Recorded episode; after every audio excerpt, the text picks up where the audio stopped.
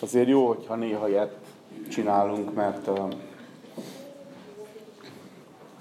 együtt éneket tanulni is építő, és ezt az éneket kb. 20 éve énekeltem után ez, ezelőtt, és nekem is csak foszlányok jutottak eszembe belőle. De nagyon szép ének. Zsidókhoz írt levelet folytatjuk. Szerda este foglalkoztunk a harmadik rész első hat versével, és ma reggel pedig a hetedik verstől a rész végéig próbáljuk a Szentlélek segítségével megérteni, mi az üzenete az igének számunkra személyesen. Ugyanis 2000 évvel ezelőtt íródott, de szól nekünk is. Örültem, a, örültem az imaórán annak, és én magam is az imádságomban ezt az Úr elé hoztam, hogy van kitekintésünk azokra az emberekre, akikhez semmi közünk egyébként, mert 7000-8000 kilométerrel arra vannak, laknak, élnek, de tudjuk, hogy miben, milyen, a szenvedésnek milyen tüzén mennek keresztül. És imádkozunk értük. Senki ne csodálkozzon ezen, hogyha egy ilyen kis gyülekezet, mint ami mi vagyunk, nem csak magunkkal foglalkozunk, a magunk kis mindennapi problémáival, mert általában egy gyülekezet ott kezd lefele menni lelkileg, amikor egyre inkább csak ilyen belterjes és a maga bajával foglalkozik, és nincs kitekintése. Hanem megtesszük azt minden imaórán vasárnap, hogy kitekintünk, és imádkozunk azért a szellemi hatásért, ami éri a városunkat, a Southside-on folyó rettenetes dolgokért, hogy azokat Isten fékezze meg, mert Isten a mi bajnokunk, Jézus Krisztus a mi urunk. Ő, ő az, aki, uh, akinek a nevére minden tér meghajol. És ha mi vele közösségben vagyunk, akkor hiába van ő milliárd fényévnyi távolságra az univerzum túloldalán, dicsőségben és hatalomban uralkodik az ő trónján, ő akkor is az ő szent lelke által közel van hozzánk, azokhoz, akik ismerjük, és beszélhetünk vele dolgokról. És megemlíthetjük neki azt, hogy Uram, baj van a városunkkal. Persze, kezdjük a szívünkkel. Semmi gond azzal, hogyha azt mondod, hogy baj van a szívemmel, ellaposodott a lelki életem, és, és üres vagyok, és el vagyok keseredve, és nem tudom, hogy mi lesz holnap. Jó, ha ezt elmondod, de hogyha mindig csak ezt mondod el, akkor egy panaszkodó hívő leszel, aki maga körül forgolódik állandóan. És Isten nem ezt akar, Isten azt akar, hogy kilépjünk önmagunkból, és lássuk meg a környezetünket. Lássuk meg, hogy milyen más problémák vannak, amik nagyobbak, mint mi, de nem nagyobbak, mint Isten. És mi pedig abban a helyzetben vagyunk, hogy közben járhatunk ezekért a problémákért, és kérhetjük a mennek urát, hogy lépjen közben. És ezért nem hiába való egy csikágói kis gyülekezetnek az imádsága, amikor azt mondja, Uram, hoz megoldást az afganisztáni keresztények állapotába. Mert az Isten hallja a mi imádságainkat. És Isten dolgozik azért, hogy ott valami történjen.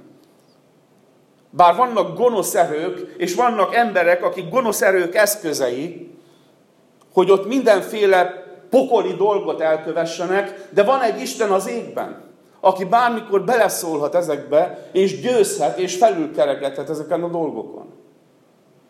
És nekünk ezzel az Istennel közösségünk van Jézus Krisztus által. Mert megváltott minket, bűneinket megbocsájtotta, és szabad utat adott nekünk a kegyelem királyi székéhez. Belépést a trónterembe, ahol mi oda borulhatunk, az elé, aki a trónon ül, és azt mondhatjuk neki, hogy atyám, hoz megoldást. Mert együtt dobban a szívünk azokkal, akik most a szenvedés kohójában vannak. És nem akarjuk, hogy ott szenvedjenek. Mert testvéreink, bár nem ismerjük őket, de egy napon a mennyországban találkozni fogunk velük. Nem szeretnénk, ha azt mondanák, hogy ti egy szót se emeltetek értünk, amikor ott voltunk. Szeretnénk, ha az átölelnének minket azok az emberek ott, és azt mondanák, köszönöm, hogy imádkoztatok értünk. Éreztük annak az erejét, mert az Isten cselekedett. Mert hatalmasan megmentett. Hatalmasan közbelépett, amikor nagy bajba voltunk. Köszönöm. Ez egész más lesz. A mi felelőtlenségünk, vagy nem törődömségünk, vagy ellaposodott lelki életünk. Vigyázzunk ezzel, és erről szeretnék ma reggel beszélni, ez csak a bevezető volt. Vigyázzunk ezzel, mert ez hat negatívan másokra. Ugyanígy, hogyha lángba borult a szíved Jézusért, az hat pozitívan másokra. És arra buzdít minket a zsidókhoz írt levél írója, hogy nem tudsz lángba borítani másokat, ha te nem égsz az Úrért. Hogy tudnál másokat gyújtani, hogy tudnál másokat buzdítani, bátorítani, ha te nem vagy megbátorodva? Szükséged van arra a lángra, ami fentről jön, hogy téged átjárjon, hogy bátorító ember legyél, és buzdító ember. Nagy szükség van a buzdítókra. Nagy szükség van a mi köreinkben is a buzdítókra. Látok néha elkeseredett, elcsügget embereket. Fiatalokat és időseket is. Tudjátok, hogy két dolog miatt csüggedünk el. Az egyik, amiért elcsüggedünk, az a bűn. Itt olvastuk az ígében. Ma nem fogok ígéről ígére menni, mint ahogy ezt csinálni szoktuk. Csak ezt a témát emelem ki. Bátorítás, buzdítás. Azt mondja az ige a 13.-14. versben. Sőt, buzdítsátok egymást minden egyes napon, amíg tartama, hogy a bűn csábítása közöletek senkit meg ne keményítsen. A, bátorítás hiánya, az elcsüggett szívnek az állapota, az visszavezethető, visszavezethető a bűn csábításához. Egyrészt. Nem csak ez az oka. Ha valaki el van keseredve, és ha valaki teljesen el van pad, padlóra került lelkileg, nem csak ez az oka, de ez az egyik oka. A bűncsábítása. És mi ebben a nyugati társadalomban, amelyben élünk, ezzel van dolgunk. Leginkább. Nagyon jó dolgunk van. Tudjátok, hogy nagyon jó dolgunk van? A világ körülbelül 98%-a nem él úgy, mint az amerikai nép. Mint az átlag amerikai. Nekünk mindenünk megvan. Még akkor is, hogyha mindig panaszkodunk. Hogy ez nincs, az nincs, ez kéne, az kéne, akkor is. Te gazdagabb vagy, mint a világ 98%-a. Pedig 7,5 milliárd emberről beszélünk. Nagyon jó dolgunk van. És érdekes, hogy jó dolgunk van, és mégis képesek vagyunk elkeseredni, elcsüggedni, panaszkodni, zúgolódni, egyfajta áldozatmentalitást felvenni magunkra, és azt mondani, hogy a jogainkat letiporták nekünk így és úgy, és mondjuk és mondjuk. És azt mondja az így, hogy erre meg, meg, meg tud haragudni az Isten. Az előző versekben olvastuk, a hetedik verstől, említi az apostol azt, hogy ez, ezért, amit a Szentlélek mondja, ma ha az ő szavát halljátok, ne keményítsétek meg a szíveteket, mint az elkeseredéskor a kísértés napján a pusztában, ahol megkeseredettek, megkeserítettek engem, őseitek próbára tettek, bár látták, tettek, és mondja ott az apostol, hogy, miről, hogy mire utal vissza. Mire utal vissza? Egy 1500 éves történetre akkor. Ma már 3500 éves történet. Isten hatalmas kézzel kihozta Izraelt Egyiptomból, Mindenki tudja a történetet. Tíz csapás, megnyílt a Verestenger, átjöttek a tengeren szárazlábbal, az ellenség, az egyiptomi seregek pedig ott ragadtak a tengerben. És mikor mindennek vége volt, akkor Miriam és az asszonyok elkezdték dicsőítésbe vezetni az egész népet, és imádták Istent. Ez volt első nap. Szabadulás első napja.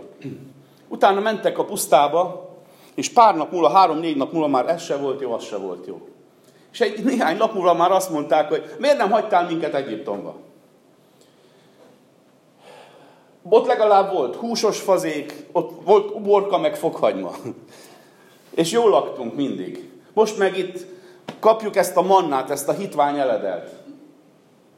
Az égből. Meg vízünk sincs csak néha. Az is csak akkor, mikor megütöd a sziklát. Mózes. És addig-addig ezek voltak a kis zúgolódások. És eljött egy nagy zúgolódás időpontja. Mózes negyedik könyve, 13. részében olvashatjátok, most nem fogom felolvasni, 14. rész, 13-14. Amikor eljutottak a Kánoán határához, körülbelül 40-50 napot gyalogoltak a pusztánban, és eljutottak oda. És ott következett volna a honfoglalás, az új országba való belépés. És mit csináltak? Hogy emlékeztek a történetre? Volt ott tizenhány kém? Tizenkét, ugye? Tizenkét kém. Kiküldtek tizenkét kémet, hogy kémlejék ki az országot. Nem tudom, hogy hányszor olvastuk el azt a történetet figyelmesen, hogy rájöjjünk arra, hogy sem Isten nem mondta nekik, hogy küldjenek kémeket, sem Mózesnek nem, nem volt az ötlete ez, hanem a nép kérte. Isten azt mondta, hogy beviszlek titeket egy olyan földre, egy olyan helyre, ahol teljel és mézzel folyó föld, ahol mindenetek meg lesz, és jólétben lesztek, és ott letelepítelek benneteket, olyan szőlőkből fogtok enni, amiket nem ti ültettetek, olyan házakból laktok, amit nem ti építettetek, és minden jó lesz. Csak kövessetek engem, és engedelmeskedjetek az én szavamnak. És odaérkeztek az ország határához, és azt mondták, hogy jó, jó, ezt mondta Isten, csak ugyan, Emlékszünk, hogy ezt mondta, de azért küldjünk 12 kémet, hogy nézzék meg, hogy csak ugyanúgy van. Itt volt a nagy probléma. Itt kezdődött el az egész elkeseredés, ami aztán következett. Mert elment a 12 kém, 40 napig ott voltak, hoztak egy csomó bizonyítékot arra nézve, hogy valóban tejjel és mézzel folyó föld, olyan gyümölcsöt, olyan szőlőfürtöt hoztak, mert szőlőérés teje volt, amit rúdon vitt két ember. Képzétek, milyen fürt lehetett az azóta se láttunk olyat. És visszajöttek, és azt mondta a 12 kém közül 10. Ugye az egész nép körbevette őket, beszámoló. 12-en kellett beszámoljanak. 10, és ezek mind válogatott emberek voltak, megbízható emberek, tekintélyes emberek a maguk törzsében. Tehát nem, nem ilyen jöttmenteket választottak ki, akik, akik azt se tudták bű vagy bá, hanem nagyon komoly, értelmes, felkészült emberek voltak. És tízen azt mondták, hogy igen, úgy van, ahogy Isten mondta, tájjel és mézzel folyó föld ez, de nem nekünk való. Mert erődített városokat láttunk, és óriásokat. És olyanok voltunk a szemükben, mint a sáskák. És ketten mondták azt, 12-ből, hogy hé, nagy, nagyszerű ország az, úgy van, ahogy Isten mondta, és bár láttunk óriásokat és erődített városokat, de ha az Úr kedvel minket, és kedvel minket, akkor mi legyőzzük ezeket, és megesszük őket, mint a kenyeret ebédre. Ne aggódjatok. De a tíznek a szava erősebb volt a kettőnél. És azt olvassuk az ígéből, hogy az emberek elkezdtek előbb sírni, aztán panaszkodtak, zugolódtak, és végül ott tartottak, hogy meg akarták kövezni Mózest és Áront. Meg Kálebet és Józsuét, akik hozták azt a pozitív hírt, ami nem tetszett a népnek. És ott volt az, amire utal a zsidókhoz írt levélírója hogy a sok engedetlenség, zúgolódás és panasz kulminálódott egy nagy zúgolódásba és panaszba, mert általában így szokott lenni. Így szokott lenni, így vezet le a sátán minket ezen a lépcsőn. Az elcsüggedés elvezet a reményvesztettséghez, a reményvesztettség elvezet odáig, hogy már nem tudod, hol azt nem tudod, milyen irányba menj, összezavarodtál, nem is akarsz élni, de meg is akarsz ölni valakit, azért, hogy bosszút állhass azon, hogy ki a hibás. És itt tartott ez a nép. És Isten azt mondta, hogy ezek egyik se fog bemenni az én nyugodalmamba. És ott a nyugodalomra úgy értette, hogy be az ígéret földjére. De mi már a zsidókhoz itt levél interpretálja, hogy lelkiképpen értjük. Nem a fizikai nyugodalomról van itt már szó, hanem lelki nyugodalomról. Szóval van, van egy elcsüggedés, amit a szív megkeményedése, az elégedetlenség, a panasz és a bűnre való hajlam hoz az ember életében. Megkeményedik a szíved azért, mert olyan jól megy dolgod, annyi csodát láttál már, Istennek annyi gondviselése van mögötted, de mégis már nem az Istenbe kapaszkodsz, aki a gondviselőd, hanem a gondviseléseit várod mindig újból és újból, az áldásait mindig újból és újból, de nem őt. Nem őt. És van egy ilyen kísértés a mai hívőnek is, hogy jobban szeretjük az áldást, mint az áldást adó Isten. Adjon mindig áldást, adjon mindig jót, legyünk mindig egészségesek, legyen sok pénzünk, legyen jó létünk. És ha nincs, akkor elkeseredünk. Pedig, pedig akkor, amikor valami nincs, valami nagy hiány van az életünkben, vagy keletkezik valami nagy hiány az életünkben, akkor van a legközelebb hozzánk az Isten. Akkor van a legközelebb hozzád az Isten. És ezt nem észrevenni, ezt nem érteni, ez vezet az elcsüggedéshez és az elkeseredéshez. Nagy szükség van a bátorítókra ilyenkor. És most beszélek egy rövidet a bátorítókról és a bátorításról. A másik oka az elcsüggedésnek, az pedig, még erről egy kicsit, tehát egyik oka az elcsüggedésnek az, az a jólétből fakadó kísértések és a kísértések, amelyek megkeményítik a szívet Isten iránt. A másik, a másik oka az elkeseredésnek az az, amikor hosszan tart egy próba. Hosszan tart egy próba. Ezek, akiknek írta a zsidókhoz írt levél írója ezt az üzenetet, ezek próbában voltak folyamatosan. Onnan tudjuk, mert meg is említi a levél írója azt, hogy hogy indultak ők a lelki életben. Zsidókból lettek keresztények. És amikor elindultak a hitben, nézzétek, milyen szépeket ír róluk az író. Tizedik rész, 32. verstől. De emlékezzetek a korábbi napokra. Visszaviszi őket emlékezetben, hogy hogy kezdték a hitet. Amelyekben miután megvilágosodtatok, sok szenvedéssel teljes küzdelmet álltatok ki, mert gyalázásokkal és gyötrésekkel nyilvánosan megszégyenítettek titeket, és társaikká lettetek azoknak, akik ugyanezt, akikkel ugyanezt történt. A foglyokkal is együtt szenvedtetek, és vagyonotok elrablását is örömmel fogadtátok, mivel tudtátok, hogy nektek értékesebb és maradandó vagyonotok van. És akkor jön a 35. versben, és azt mondja, hogy most ne veszítsétek el bizodalmatokat. Tehát úgy kezdték ezek a testvérek, hogy már amikor elkezdték Jézus Krisztust követni, akkor már problémák voltak. Bántották őket, támadták őket, még olyan is volt, hogy elkobozták a vagyonukat. Most képzeld el, jönnek a hatóság, és elkobozzák a vagyonodat azért, mert jársz imaházba. És azért, mert azt mondod, hogy keresztény vagy. Hol vagyunk mi ettől, testvérek? Mégis néha olyan csüggettek vagyunk. És azt mondja az igaz, hogy örömmel vették hogy az, az Úrért ezt is megteszik velünk, szenvedhetünk Jézusért. Öröm volt a szívükben. Fel se foghatom azt, hogy, hogy ez, ezt hogy lehet. Ez csak úgy lehet, hogy egy, egy Istentől fentről jövő láng, tűz töltötte be ezeket az embereket, ami erősebb volt mindenfajta ingernél, ami érte őket oldalról, az emberek részéről. És ezért bírták azt a feszültséget. Kívánom ezt, a, ezt az erőt, ezt a természet feletti erőt azoknak a testvéreknek, akik most szenvednek Afganisztánban. És mindenütt máshogy, Kínában, Észak-Koreában, Afrika különböző részein, ahol, ahol az embereket üldözik a hitük miatt. Biztos, hogy az Úr ad olyan erőt, hallott, egy, egy bizonyságot hallottam, biztos mond nektek ez a név valami Paul Washer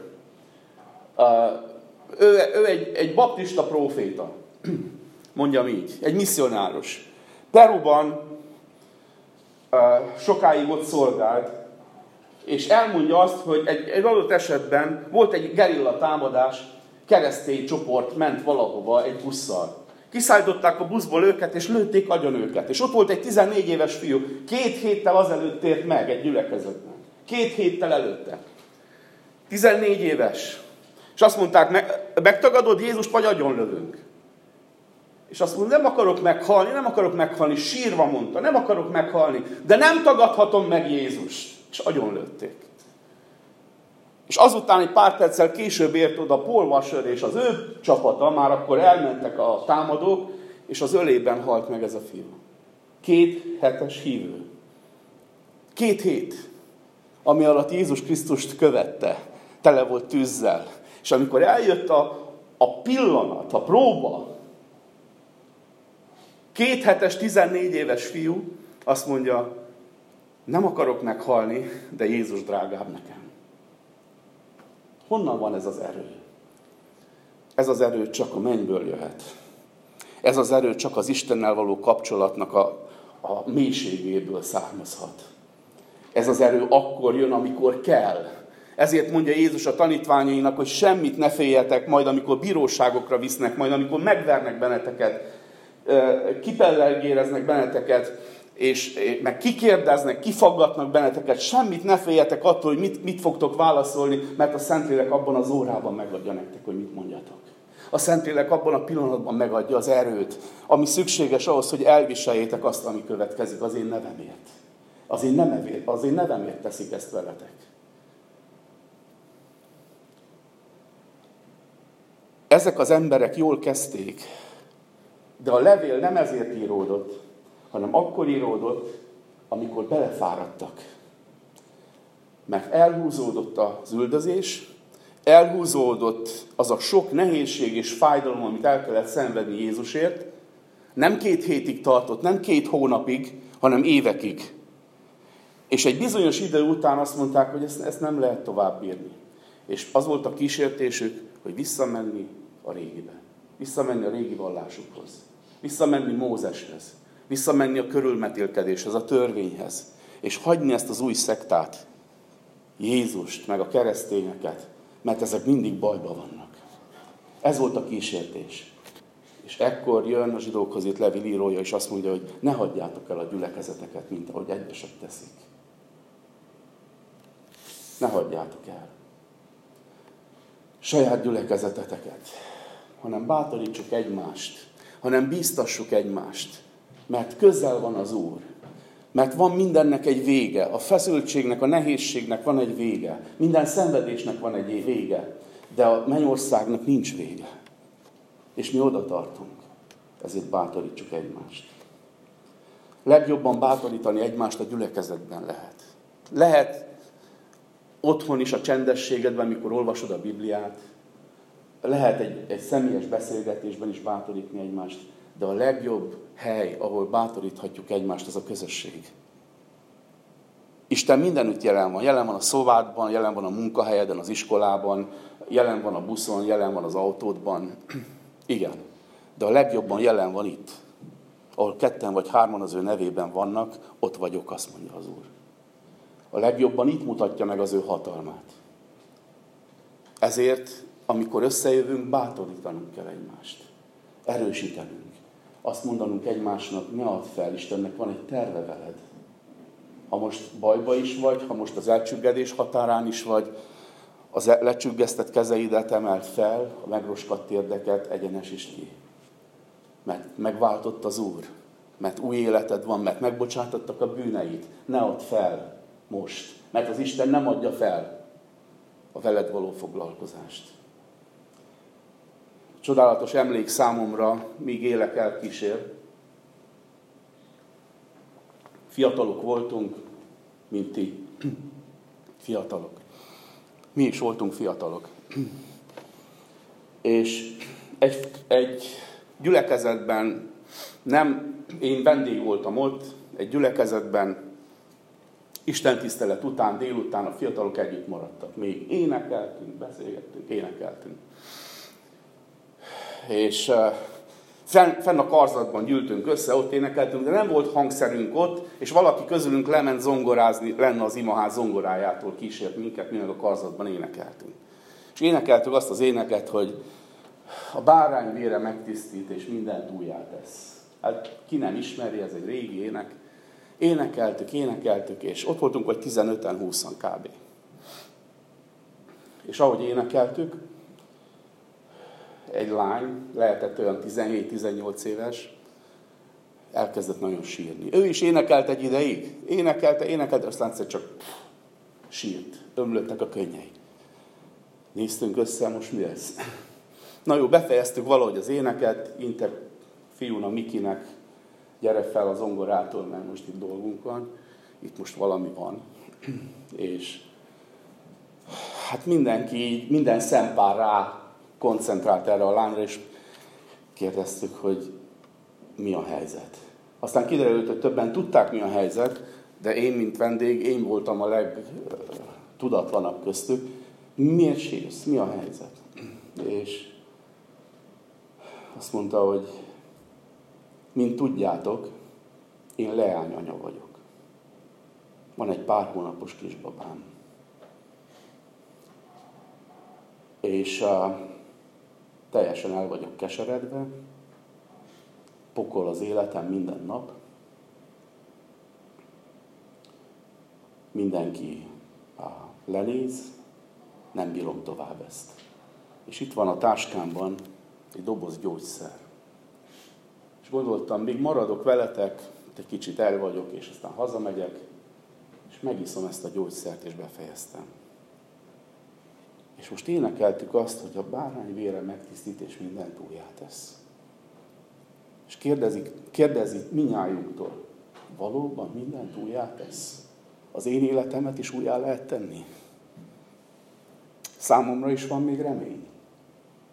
És akkor körülvettük, elkezdtünk imádkozni érte, és mondtuk, hogy igen, Jézus vére mindent újjá tesz. Jézus vére le tudja mosni a múlt bűneit, a múlt szégyenét. Meg tud újítani. Jézus Krisztus mindent újjá tesz. A bárány vére megtisztít, és mindent újjá tesz. És ez a lány akkor este eldobta azt a gyógyszert, és azt mondta, hogy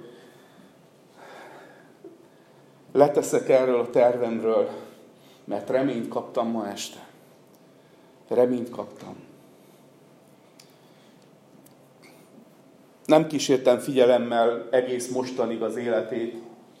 Pár évvel ezelőtti hírem van róla, a gyermeke már nagy, felnőtt, már megházasodott.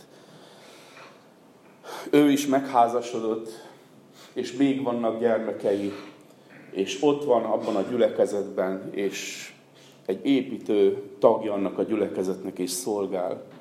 Meggyógyult az élete. Azért mondom el ezt a történetet, mert Isten mindenütt jelen van, de az ő szent lelkével leginkább itt van jelen. Itt, ahol a testvérek körül tudnak venni, és meg tudnak bátorítani. Itt, ahol a szószékről is meg tud vala, egy ige bátorítani. Itt, ahol tudunk együtt imádkozni, tudunk egymásért égni. Mert valaki, legalább valaki itt lángot kapott az Úrtól, és az a láng átmegy. Mert az íge hitből hitbe megy, és szívből szívbe. Ezért. Ezért hiszek a gyülekezetben. Még akkor is, hogyha ketten vagy hárman vagyunk. Nem most többen vagyunk, hála az Úrnak ma reggel.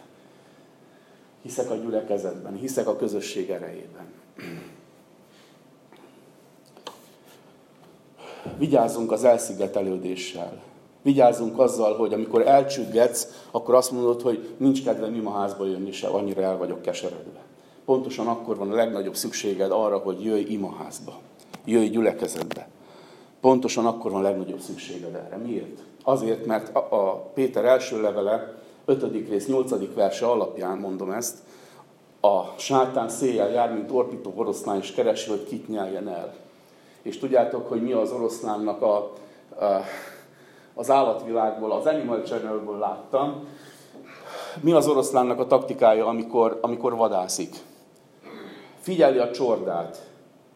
Figyeli a, a, a, a csordát, ahol, ahol vadászik, és figyeli azokat a beteg állatokat, amelyek lemaradtak.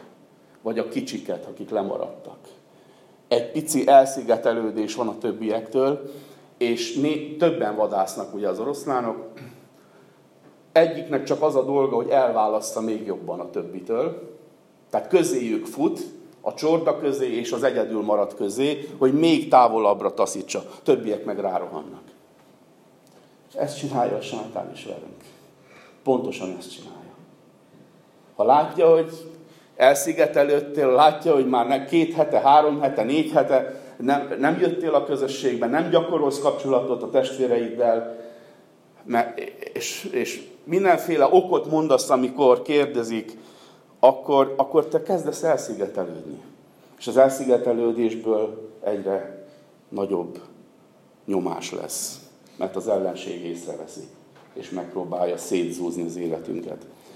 Akkor van legnagyobb szükséged jönni a gyülekezetbe, amikor el vagy keseredve, mert Isten szent lelkeit különlegesen munkálkodik és bátorítást tud adni, hogy megerősödj a lelkedben, hogy elengedd a csüggedést, és hogy reménységet kapj. Semmitettem azt, hogy buzdítani azt tud, aki maga is fel van buzdítva. Korintusi második levél első rész, harmadik, negyedik verse, ha elolvassátok, most nem olvasom fel, csak idézem. Ott azt mondja, hogy áldott legyen a mi Úrunk Jézus Krisztusnak atya, a vigasztalás Istene, minden vigasztalás Istene, aki megvigasztal minket olyan vigasztalással, amelyel majd mi is képesek vagyunk megvigasztalni másokat. Ott a vigasztalásról beszél, de ugyanez érvényes a bátorításra és a buzdításra is. Előbb az Isten vigasztal meg egy nehéz helyzetben, amiben belekerültél, vagy beleengedett az Isten. Tehát ne féljünk a nehéz helyzetektől, mert sokszor Isten tervébe tökéletesen beleilleszkednek a problémáink és a próbáink beleenged, és jön, és közel jön hozzád abban a nehéz helyzetben, hogy megvigasztaljon, és amikor megvigasztal, akkor azt mondja neked, odasúgja a Szentlélek, ez a te missziód. Mert van még jó néhány ember majd, akikkel találkozol, akik ugyanabban a nehéz helyzetben vannak, és nincsenek az Úrral közösségben, és te leszel, te leszel az én eszközön feléjük. Mert te már jártál abban az utcában, és te már tudod, hogy kell azokat megvigasztalni és megbátorítani ne féljünk a bajoktól, a nehézségektől, hanem gyújjunk lángra a nehézségek idején. Kapaszkodjunk Istenbe teljes szívünkből, kapjuk át, vagy vegyük át tőle azt a vigasztalást és bátorítást, amivel aztán szolgálhatunk mások felé.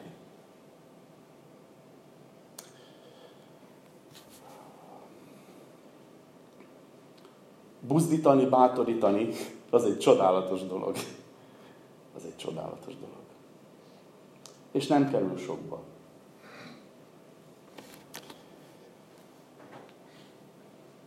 Sok mondani valóm lenne még, de itt abba hagyom. 30 percet beszéltem.